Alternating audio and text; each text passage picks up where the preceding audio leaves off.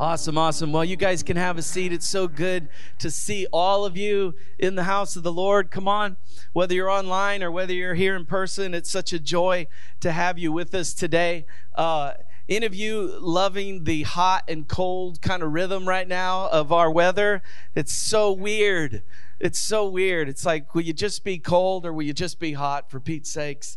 You know, because I don't know about you, but it does some work on my uh, my uh, what do you call it? Your sinuses or whatever that is you know? It's like you're you're like what is happening to me? And and then you just want to like lay down. You ever feel that way? You just want to lay down and be like uh. That's kind of how i feel this morning. So pray for me in jesus name all right? Um, but hey I um I've been thinking about something, and I just want to.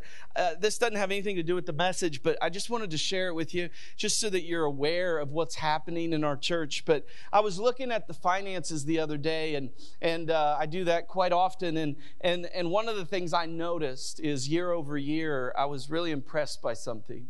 What I, what I noticed was that year over year, our church is about 46% higher than we were last year in our giving.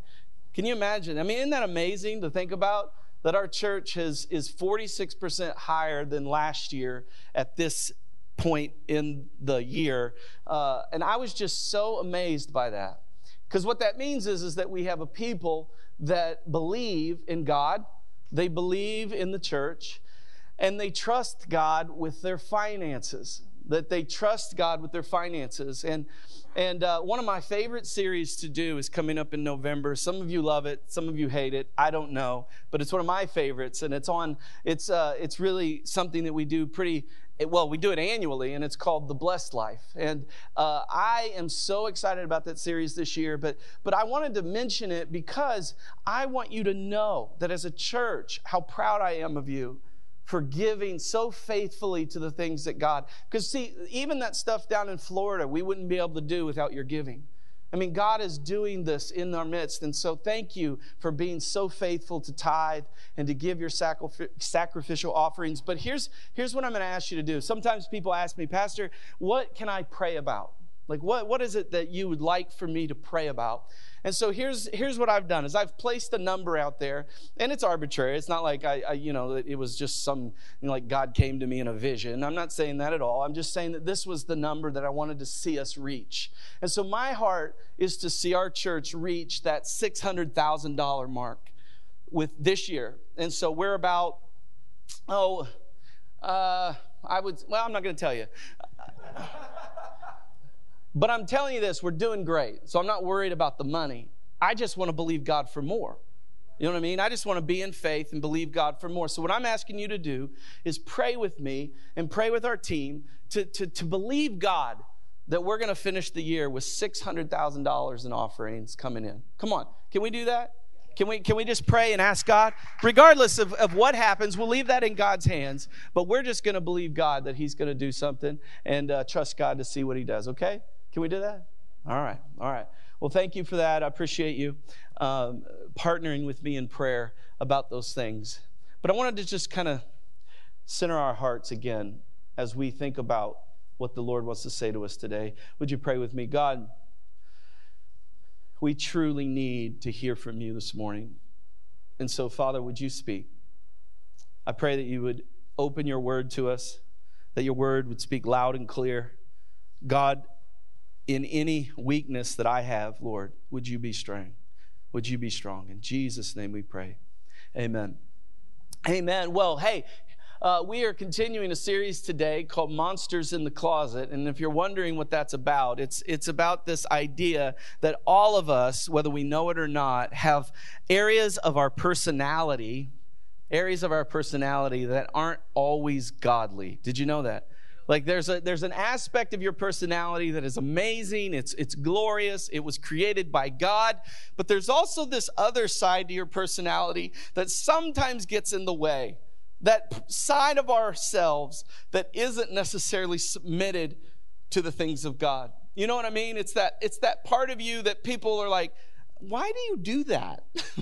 you know what I mean? Why do you act this way? Why are you treating people like that? You know what I'm talking about. And I'm sure that's never been said, but for you, but but I've heard that in my life is is is, is that what happens is is that we can we can absolutely know who our uh, what our personality is, what God has made us to be, and all those things, but there always seems to be this side of us, this shadow side, this this quote monster in the closet that if squeezed come on, put under pressure either leads to destruction or diamonds. And, and the reality is, is that, that, that if we don't address the destruction, if we don't address that side of us that can cause destruction, then what happens is it hijacks something that this series is all about. And that is, it hijacks the abundant life that Jesus wants to give all of us. Because I don't know if you believe that. The Bible says very clear in John 10 10 that, that, that Jesus came to give us abundant life. And so, if Jesus came to give us abundant life, that means that he came to give us abundant life. That's the truth. And we can trust it. And because Jesus said it. So here's the deal, and this is the tension is if I'm not experiencing the abundant life that Jesus promises, then what's the problem? Because the reality is, it's me, it's not Jesus. Jesus is good. We're the ones that have the issue. The Bible says that we struggle. The Bible says that we have sin in our life. The Bible says that there's parts of our life that are not under His care and authority. And when that happens, we can get off. And when we get off of the path that God has for us, we then can hijack the abundance that God wants to bring into our lives. And so this series is all about trying to tackle that shadow side of who we are. And we've talked about these monsters as being dysfunctional. Here's the definition dysfunctional aspects of our personality that can hijack the abundant life that Jesus wants us to enjoy. Or more specifically, our inner urges, compulsions, motivations, and dysfunction that drive us either towards success but at the same time can undermine the very success that we achieve. Yeah. We see that in leadership all the time, don't we? Men and women who achieve great things and then they do something that hijacks everything. And so the very success that they had is undercut by the same personality that led them to success. Because, see, we all have this side to us that if we don't govern it, if we don't steward it well, it can burn us in the end.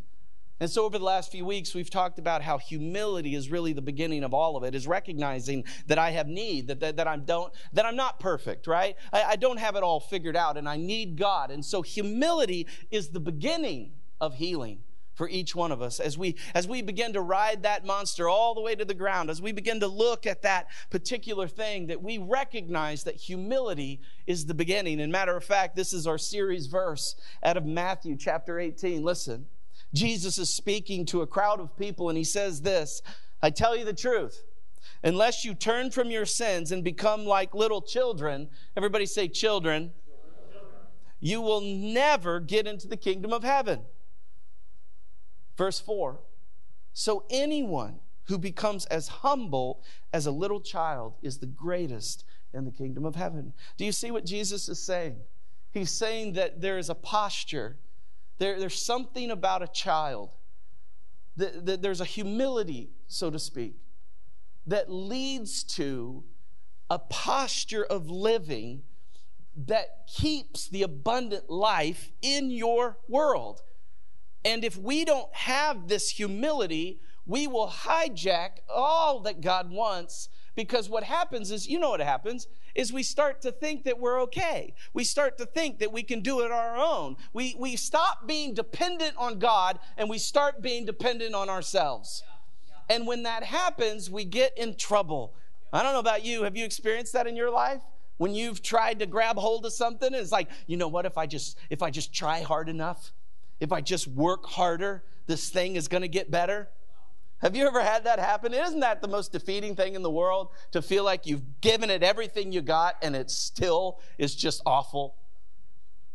Because you can't control it.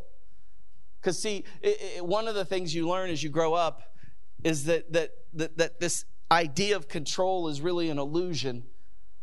That, yeah, there are certain things that you can control and certain things that you can manipulate, but you have to know that you're not ultimately in charge. That God is ultimately in charge. And we have to relax and depend on Him. And so a couple of weeks ago, we, we talked about how control gets us in trouble. That, that, that when we trust in ourselves, we're not necessarily trusting in God.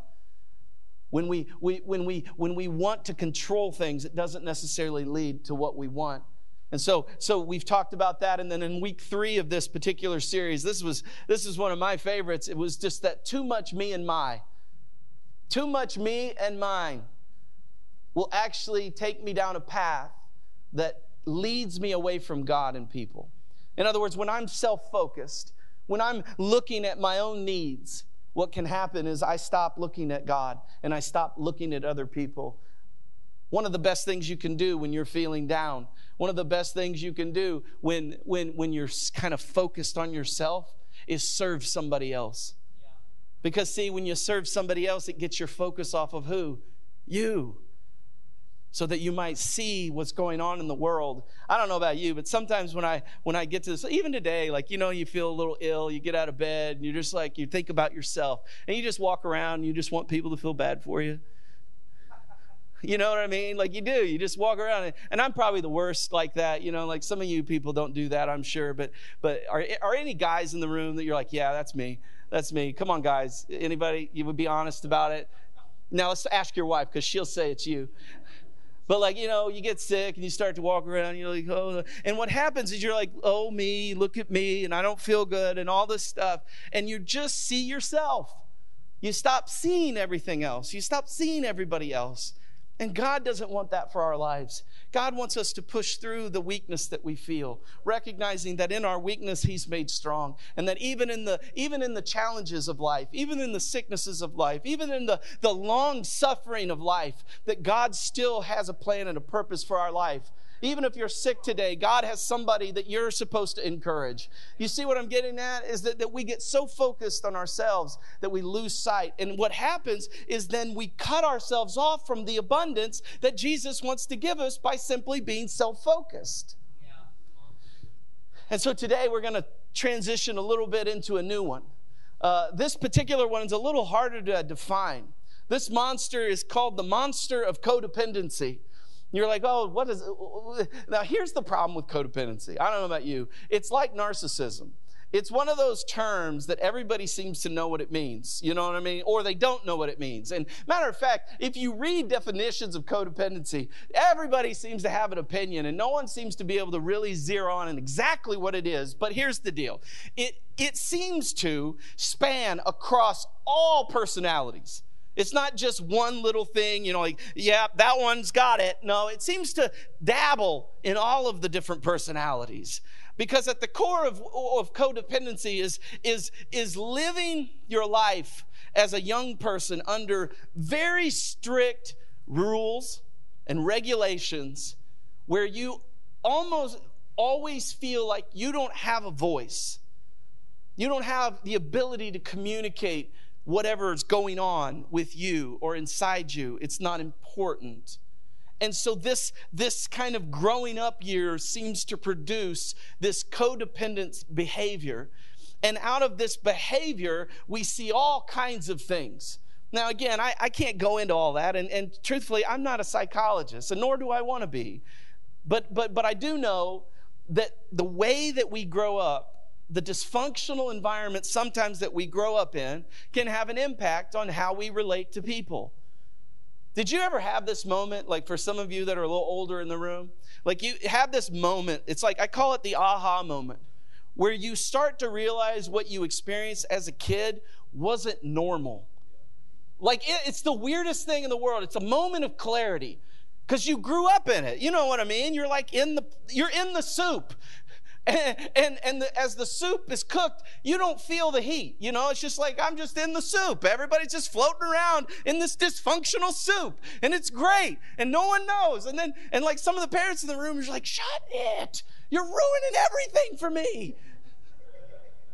But we grow up in this dysfunctional soup, and the dysfunctional soup then, then, then gives us a perspective on life. And, and, then, and then what happens is we grow up and we start to rub shoulders with other people, you know, and you, you interact with other people. And, and, and they didn't grow up in the soup that you grew up in. And, and you're like, wait a second, why, why, why don't you function like I function? Why don't you experience life the way? Oh, you grew up in a different soup and your soup didn't produce the same things that are being produced in me.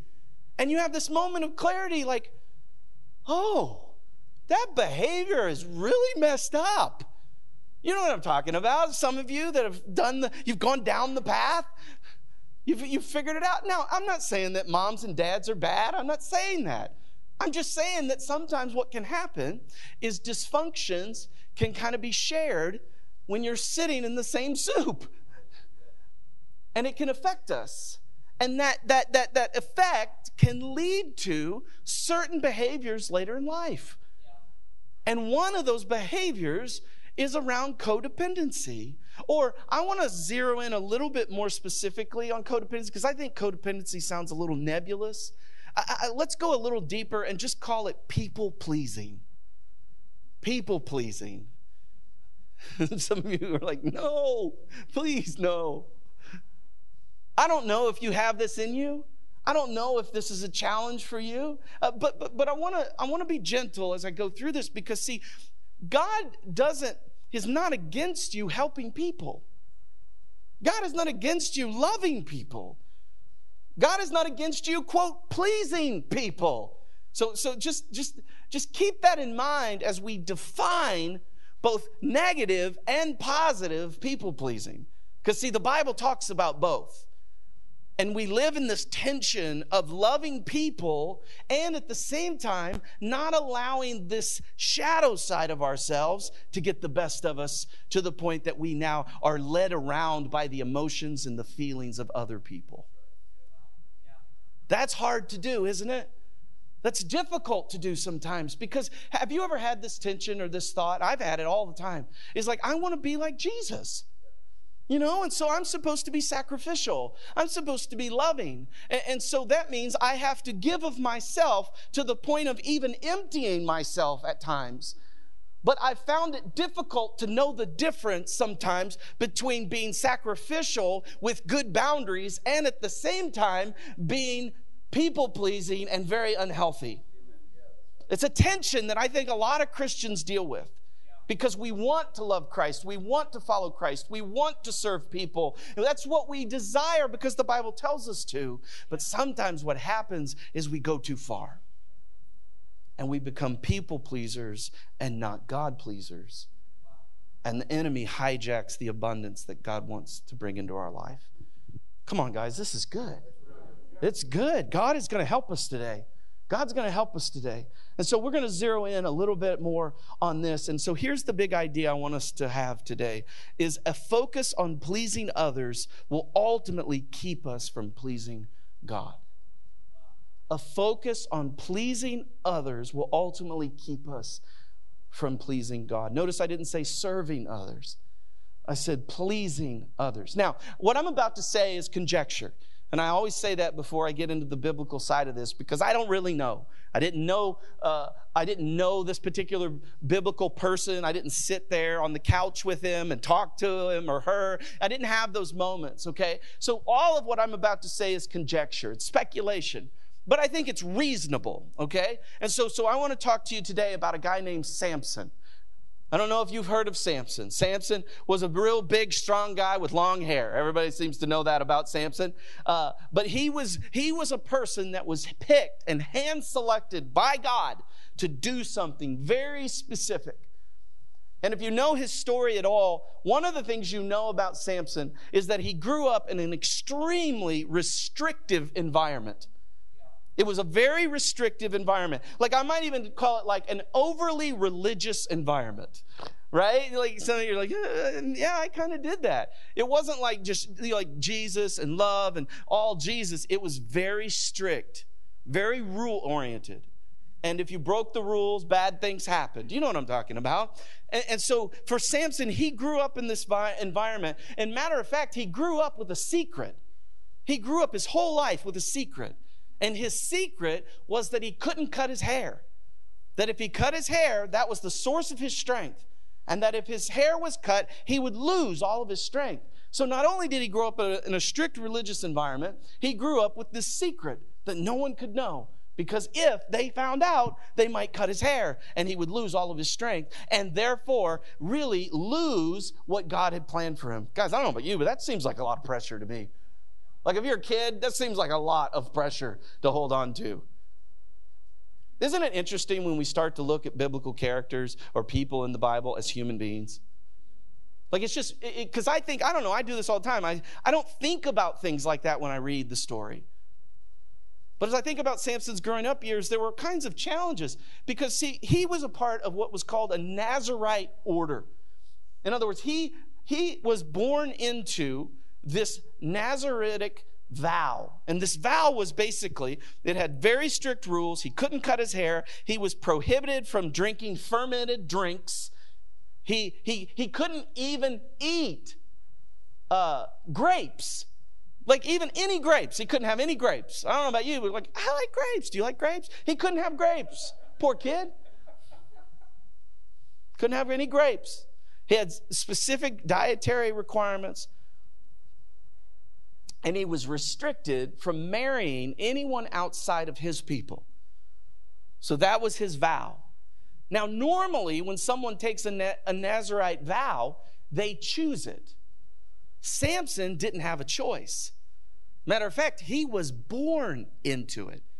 So it was not a voluntary thing for him. It was an involuntary thing. Matter of fact, Judges tells us that very clearly. Judges chapter 13, verse 5 speaking of Samson, he says to Samson's mom, God says to Samson's mom, You will become pregnant and have a son whose head is never to be touched by the razor because the boy is to be a Nazarite, dedicated to God from the womb.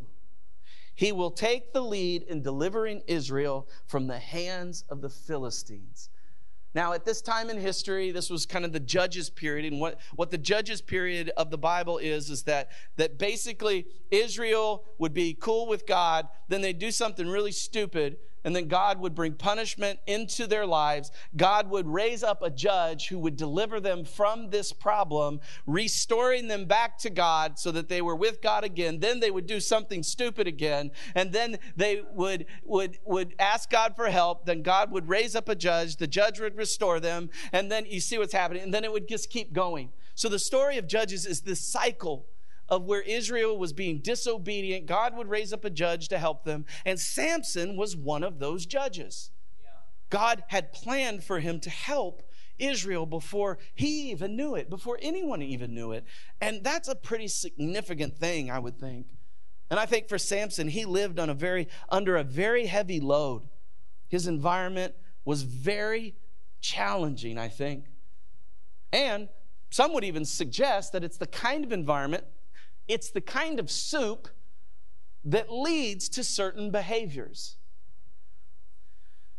Samson also had difficulty of living under this. Like, like one day he was walking along, he's walking along, and, and he notices this carcass.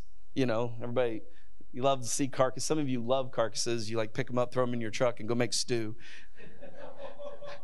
Please don't tell me if you do that. It's disgusting.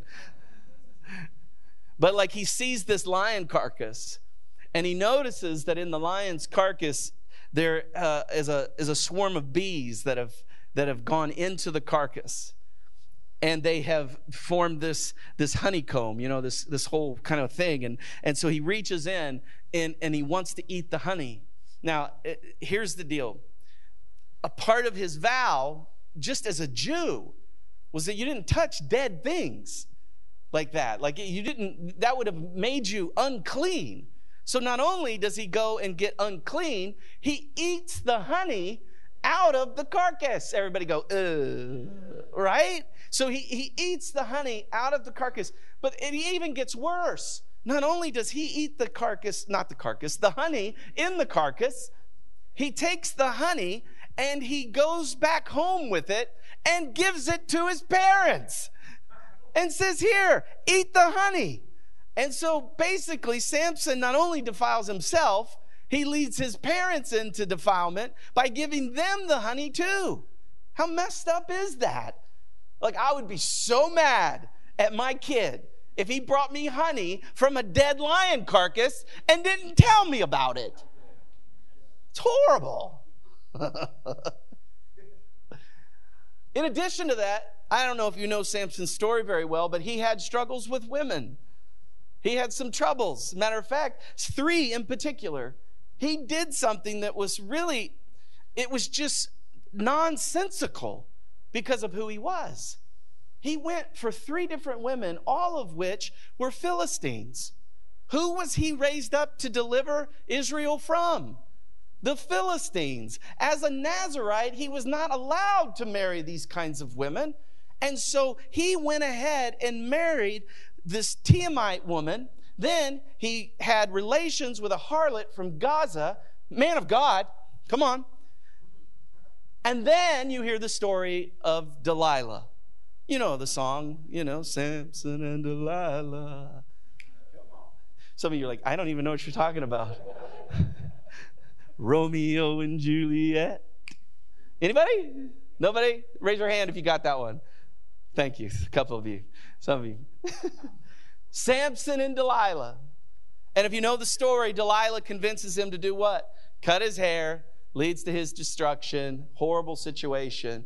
Think about how messed up this is. Samson's not stupid. Like when she starts pressing him about, tell me about the secrets of your strength. Every time I read the story, I'm like, are you an idiot? Like every time I read it, I'm like, what are you doing, Samson? This girl is to kill you. And he just keeps going down the path. And eventually he tells the secret and it leads to his destruction. They gouge out his eyes. It's horrible. And I'm just thinking to myself, why in the world would Samson do this? The only thing I can come up with? Well, there's probably a couple of different options.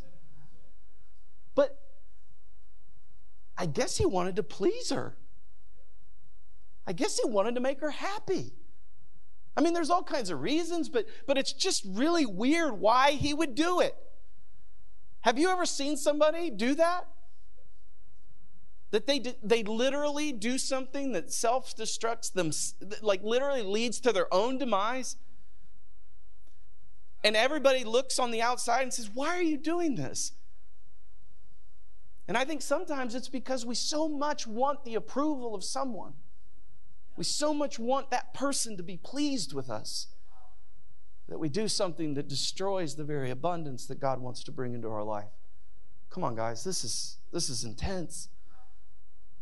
One Bible commentary said it this way about Samson in particular. He says, In spite of his great strength, listen to this, he was not strong enough to control his own impulses. Do you see the contrast? Like Samson was strong, and he could do, I mean, he did some amazing things with his strength. But the Bible commentary is just simply saying that he had all this strength, but he seemed to have an inability to control his own impulses, his own monsters. He was unable to withstand Delilah's seduction. And even when it became obvious that she was laying a trap for him, he still succumbed to her temptation and walked into it with eyes wide open. He wasn't deceived, friends. He knew where he was headed. That to me seems very dysfunctional. And again, it's conjecture. I don't know for sure, but I do know this that a focus on pleasing others will ultimately lead to me not pleasing God.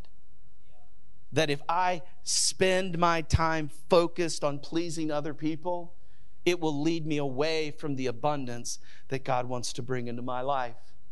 And so, what I want to do for the remainder of our time is I want to create a tension. Matter of fact, I don't need to create it, it's already there. The Bible talks about this tension, and the Apostle Paul addresses this tension because there is this truth that we are called to love God and love people, right? We're called to love God and love people, and sometimes loving people is sacrificial. Matter of fact, I'd say most of the time it's sacrificial. It's not selfish. It's I give of myself, I empty myself, I pour out my life for others, yes. But at the same time, is it possible that when I get in that rhythm of loving people, that sometimes maybe I do it for the wrong reasons? Sometimes maybe I'm doing it at a detriment to myself and it can ruin me? See what I'm getting at? It's a tension, isn't it? It's hard to kind of figure out. So the Apostle Paul gives us this tension. He presents a tension for every follower of Jesus today. But here's the thing about the tension the tension will never be resolved. You will always live in this tension. And it's something that every believer in Jesus Christ has to learn to manage, not resolve. There are things like this in life that are never resolved, they're only intended to be managed. And Paul gives us this. Listen to this. So, Paul in First uh, Corinthians chapter 10, verse 33 says these words I too try to please everyone. What? Did, did you have that moment? What? What do you mean, Paul? So he says, he says, I too try to please everyone in everything I do. I'm confused. He goes on. He says, I don't just do what is best for me, I do what is best for others so that they may be saved. And you, he says this, should imitate me just as I imitate Christ. So he's saying, look, this is how Jesus did it, and this is how you should do it. That you should please other people. You should please everyone in everything you do. You're starting to see the tension. Then in Galatians chapter 1, verse 10, he says this listen. Obviously, I'm not trying to win the approval of people, but of God.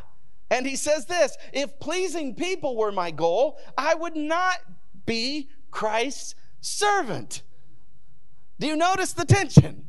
He's saying, I try all the time to please people. But then he says, I don't have any interest in pleasing people because I'm only committed to pleasing God. So, so he has this tension that he presents. Have you ever had that moment where you read the Bible and you're like, wait a second? And then people say, well, that contradicts something. No, it creates a tension. Because there are all kinds of people out there that say, well, all these contradictions in the Bible. Well, no, not necessarily. It might be a tension. It might be a tension that we need to manage. Because, see, the Bible is nuanced often. The Bible's nuanced. Why? Because life is nuanced. Life is not always black and white, is it? I mean, it's just not. Life is nuance. And so sometimes the Bible creates a nuance or this, this tension that we're all responsible for as believers to live in. And so here's the thought I want to give you Christians must persistently strive to please people and at the same time passionately avoid striving to please people. Do you see the problem? You're like, wait a second. Can you just tell me what's right? I am telling with you with what's right. It's both and. It's not either or. It's a both and way of living. And oftentimes the Bible calls us to this both and kind of living. And so, what I want to do for the remainder of our time is just very specifically walk through what does a life that is displeasing to God in terms of people pleasing look like? And what does a life that is pleasing to God in terms of people pleasing look like to God? Because I think if we get this tension right, it will help us live better lives unto the Lord. So, the first one I want to deal with is the codependent soup. Is the people pleasing soup that, that, that, that we can live in, the dysfunctional side of our lives that can hijack what, what, what God wants to bring into us. And so here's the thought this is God despising, listen, God despising people pleasing. So God is not okay with this. He doesn't like it, He's not good with it. This is what He wants us to see. See, see, some of us are almost totally and reluctantly captive to the desires of others. Let me say that again. Some of us are totally and reluctantly, even though we may not say it, but we feel it, we're reluctantly captive to the desires of others.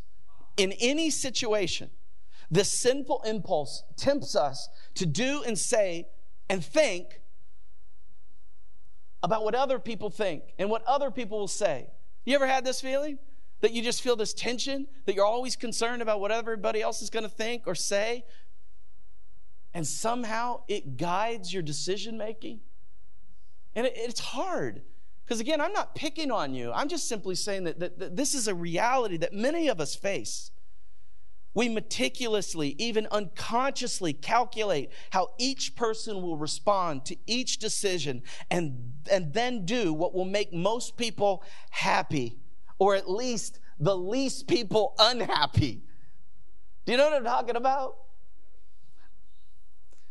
This kind of people pleasing becomes an exhausting treadmill of micromanaging situations, conversations, and relationships. It just wears us out.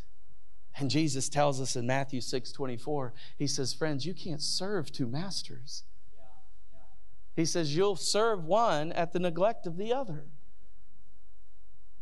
And we, as believers in Jesus Christ, are to have one master, and our master is to be the Lord. And so when we are in relationships where the other that other person is the master, then do you see how that creates a problem? And some of us are in relationships where God is not the master of those relationships. The person is. Or maybe you are. And it leads to ultimately serving one over the other at the detriment of what we say is most important to us, which is God. And we walk through life with our umbilical cord in some ways attached to somebody else and they tell us what to do. They tell us what to think. Are you okay? Are you okay? Are you okay? Are you okay? Are you okay? And it can lead to a very dysfunctional experience of life. And here's the thing you got to see, guys it will take away the abundance that Jesus wants to bring you. Now, can you live that way? Yeah. You can deal with it. All the way to heaven, you can deal with it. You can still be saved and be dependent on somebody else. But God doesn't want that for you. He wants you to make a decision that's different. And so Paul goes on to say this in First Thessalonians chapter 2 verses 6 or verses 4 through 6. Listen. For we speak as messengers approved by God to be entrusted with the good news. And then watch what he says. Our purpose is to please God, not people. So, Paul very clearly tells us that we're called to please God, not people. Our big idea for today says that if we focus on pleasing others, we will ultimately stop pleasing God. Jesus tells us we can't serve two masters. Are you with me? And we live in attention. And so, we have to have our eyes wide open to this reality, this tension that we all can live in, regardless of our personality. Some of us lean more than the other, but at the end of the day, we all have this tendency. And then Paul goes on to say, he says, He alone examines the motives of our hearts. Never once did, and he's talking to the people of Thessalonica, he says, Never once did we try to win you with flattery. He's like, I'm not, I'm not interested in flattering you. He says, as you well know, and God as is our witness that we were not pretending to be your friends just to get your money. he says, as for human praise, we have never sought it from you or anyone else. So he's laying it out for us, isn't he? He's like, I preach the gospel, I do what God tells me to do, and I do it not to get your approval. I do it not to flatter you or to make you. Oh, I don't even do it to get your money. How often have we accused pastors of doing that? And I'm not saying that there aren't pastors out there that want to get your money. But I'm saying that we preach the gospel not to get money. We preach the gospel so that people can be saved. We preach the gospel so that you and me can be transformed, so that we can stop the people pleasing and start living God pleasing lives. That's why we preach the gospel. And so Paul is very clearly saying that it's not about you being flattered, it's not about you liking everything that I say, though I wish you would. I wish you would laugh at all my jokes. I wish you'd cheer me on every time I say something profound. Yay! And if I'm honest, I do like that. But if it becomes the thing I'm seeking, then it takes me off track. If I'm about human praise, then I'm not about the gospel. Because the gospel oftentimes speaks contrary to what humans want. I would say most of the time. And so, Paul just simply says, I'm not about that. I'm not about, I'm not about pleasing you in order to get God. No, no. I'm not about pleasing you at the detriment of pleasing God. And so that's the side of this that we have to hold in tension. But here's, here's how I want to end today. That's clear. Hopefully, that's clear to you. But it doesn't mean that there's not a side of your life as a follower of Jesus or someone who wants to follow Jesus that isn't focused on helping people, serving people sacrificially, even to your own detriment. Isn't that true? Isn't that what Jesus did? Jesus sacrificed himself for you and for me. I mean, the Bible says that Jesus humbled himself unto death. That's what it says. And so, if he's my model, if he's the one I'm looking towards, then that means I should be willing to give my life for the gospel. I should be willing to give my life for the things of God and to see people saved. That's why we're so impressed with people that go across the world and lose their lives when they're sharing the gospel with people. We're amazed that they would be willing to do that. Do, do at any point do you think, well, they were just people pleasers? No, you don't think that at all. Why? Because their motive was pure. Their motive was about the gospel, it wasn't about themselves. And you see that so clearly in someone being willing to lay down their own life. And so we ultimately have to choose how we're going to live. We either live to please Christ or we live to please other people. And what happens is then we are at war with Christ when we live in that way. I don't know about you, but I don't want to be at war with Christ because I, I just want to let you in on a secret. You're going to lose that one. Whether you lose it directly with Him or whether you lose it because the enemy is now your friend, you're going to lose it. And so you might as well get Christ at the center of your life, especially. Look, if, I'm just going to tell you this. If you're a follower of Jesus today, I'm just going to, I got to be honest with you. You need to just go ahead and submit yourself to Jesus. You would be better. I'm just saying this. You would be better than to not follow God, than to follow Him halfway, because you will be tormented in your spirit if you follow Him halfway.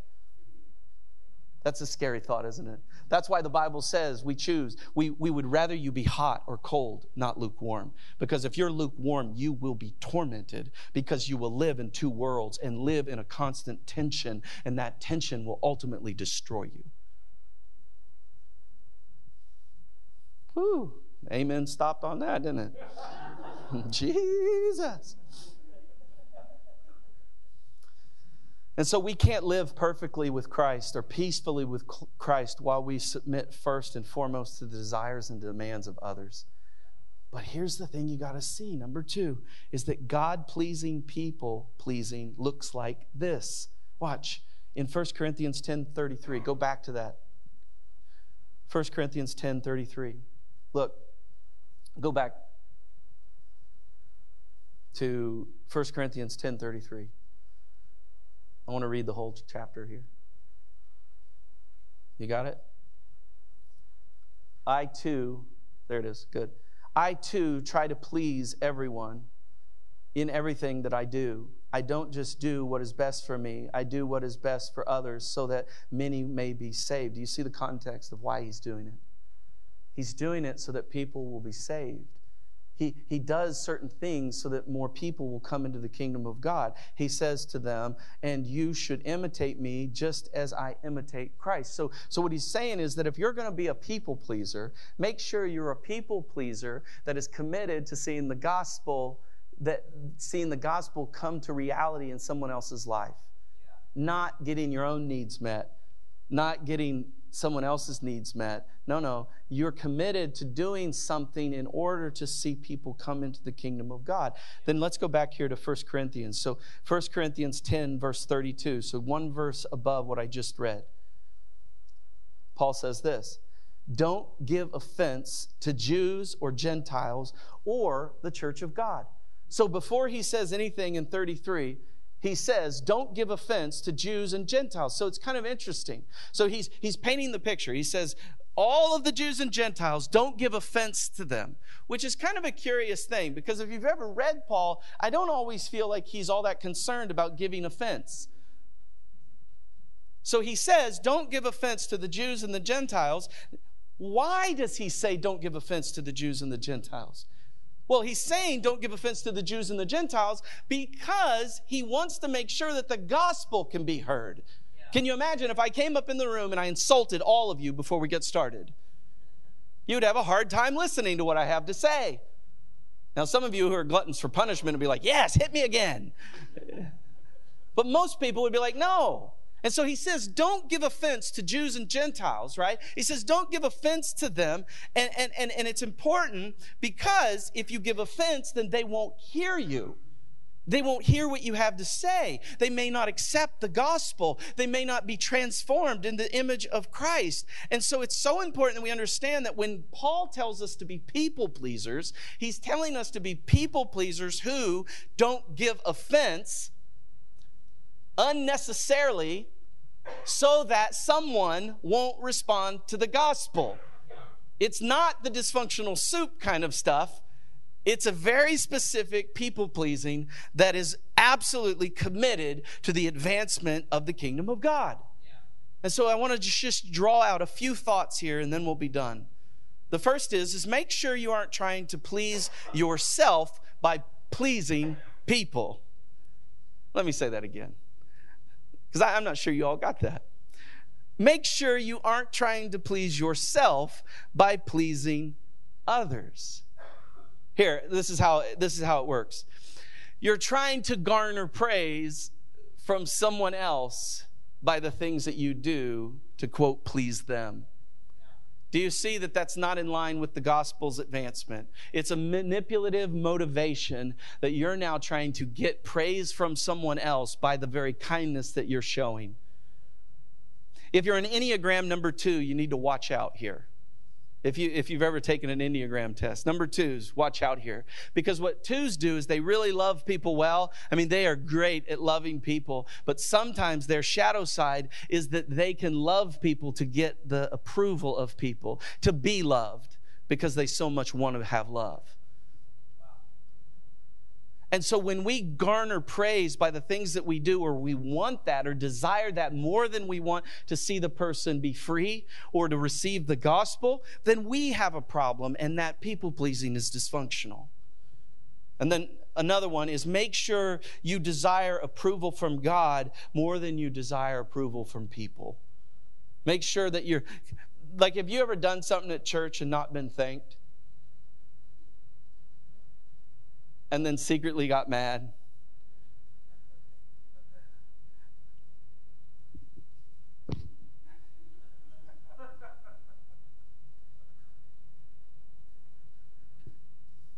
Is that okay?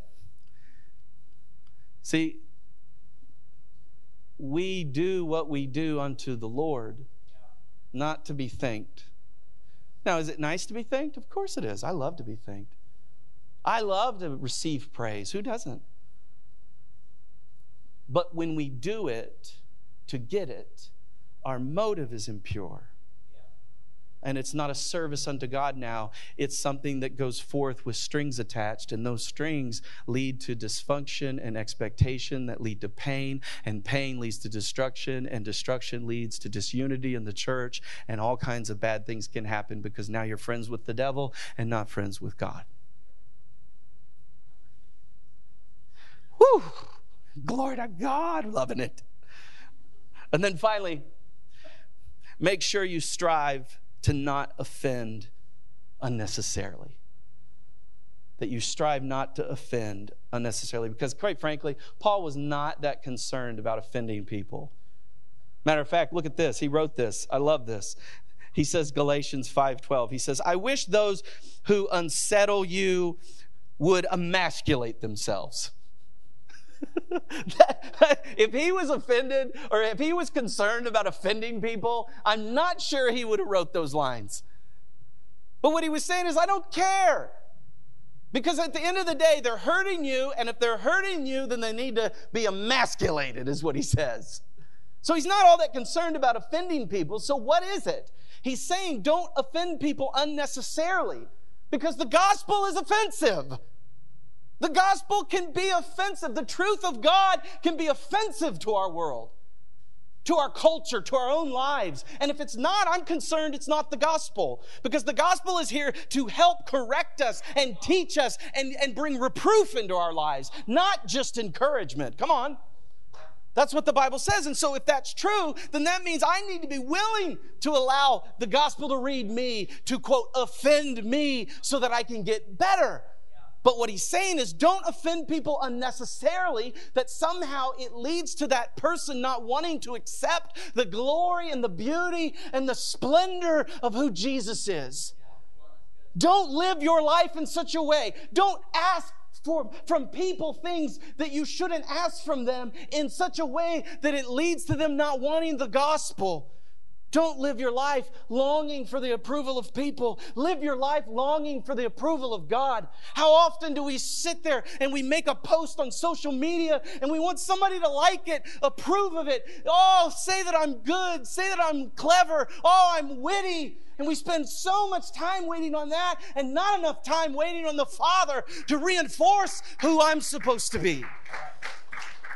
And so, God, help us to be people who, who long for the pleasing of God and not just the pleasing of ourselves or the pleasing of people, unless the gospel's at stake. Then you do everything you possibly can to be what that person needs you to be in order that they would accept the love and the grace and the mercy of Jesus. And do nothing with your life that would cause that person not to want to accept the love of Jesus. That's a tension. And we live in this tension, and this is what God calls us to. And if we're ever going to experience the abundance of life that Jesus wants, then we have to wrestle this monster to the ground, this people pleasing monster, because it will steal, kill, and destroy everything that God wants to bring into our life. And so, my heart for us today is that we all would experience the rich and abundant life of Jesus as we wrestle this monster to the floor. And so here's what I, I want to ask you as we close. Was there any point in here that you saw yourself? Was there any point in here that maybe as I gave you some descriptions, you were like, yeah, that's I can I can relate to that. Maybe it was a little, maybe it was a lot, you know? I mean, here's the thing we're all in process. We're all in need of a God that is more than able to help us. And so, my heart for us today is that we would, really through this whole series, my heart is that we would just see what it is. Because that's half the battle, isn't it? Just noticing a, a problem and then saying to the Holy Spirit, Holy Spirit, I see this as a problem in my life, and I need you to heal me. I need you to help me because I can't do it without you. And so, what I want to do is just pray for anybody that would say that, yeah, this is me. Uh, this is definitely the monster I wrestle with. So, I want to pray for you, and let's just pray together. God, I thank you for your word and how it shapes us, it challenges us, it helps us, Lord. God, some of us in this room are living that tension well. We are, we are pleasing you and we are loving people the right way. But God, I know that in this room there are some if they're honest, would say, you know what? I'm, I'm living a people pleasing life that is not satisfying, a people pleasing life that isn't pleasing to God. And I need help. And so I want to pray for anybody in this room that would say that's their story. Father, I want to pray specifically for anybody that would say that this is me. In the name of Jesus, I pray, Holy Spirit, would you come? Would you begin the process of healing? Holy Spirit, would you come?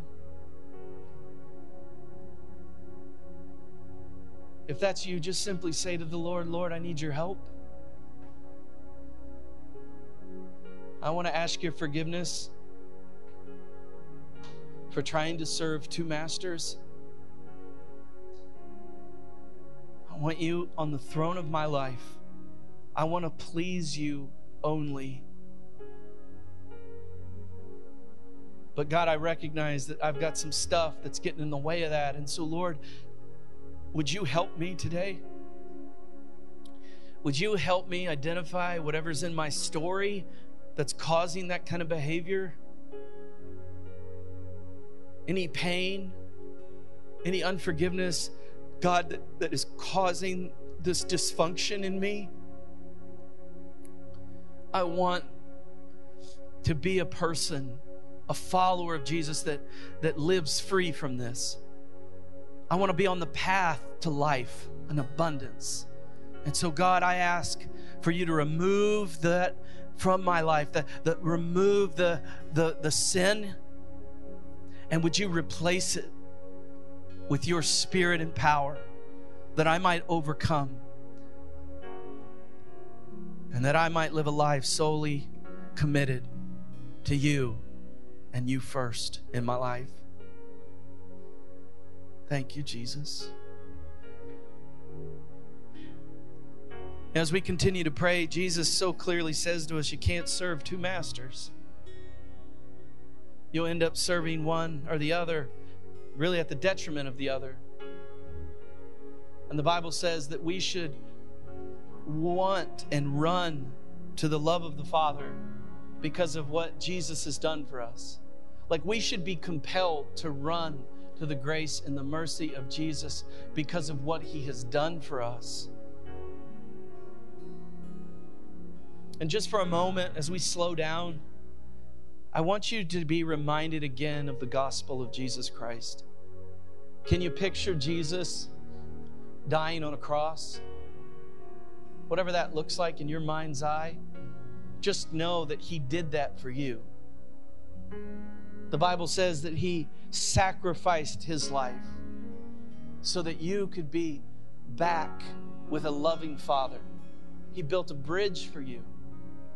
And the Bible says that if you'll confess with your mouth and believe in your heart, that not only do you take upon the death of Jesus Christ, but you also take upon the resurrection of Jesus. Because the Bible says that three days later he was resurrected from the dead. And at that moment in time, he broke sin's power. He broke the, the power of death.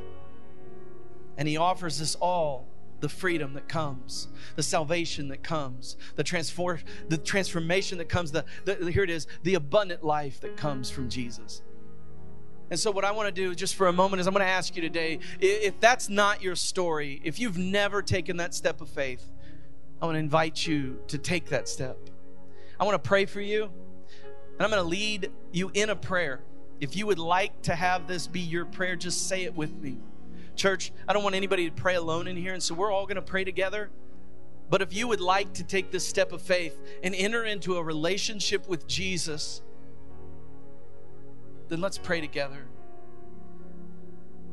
Repeat these words Heavenly Father, I need a Savior. Would you forgive me of my sins? I humble myself like a child. I surrender myself to you. Will you be Lord of my life? Would you begin the process of changing me, healing me, filling me with your spirit.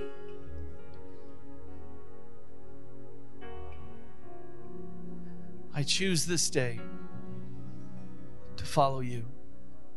In Jesus' name, amen. Amen. Can we just celebrate everybody that's making decisions today? And we're so proud of you.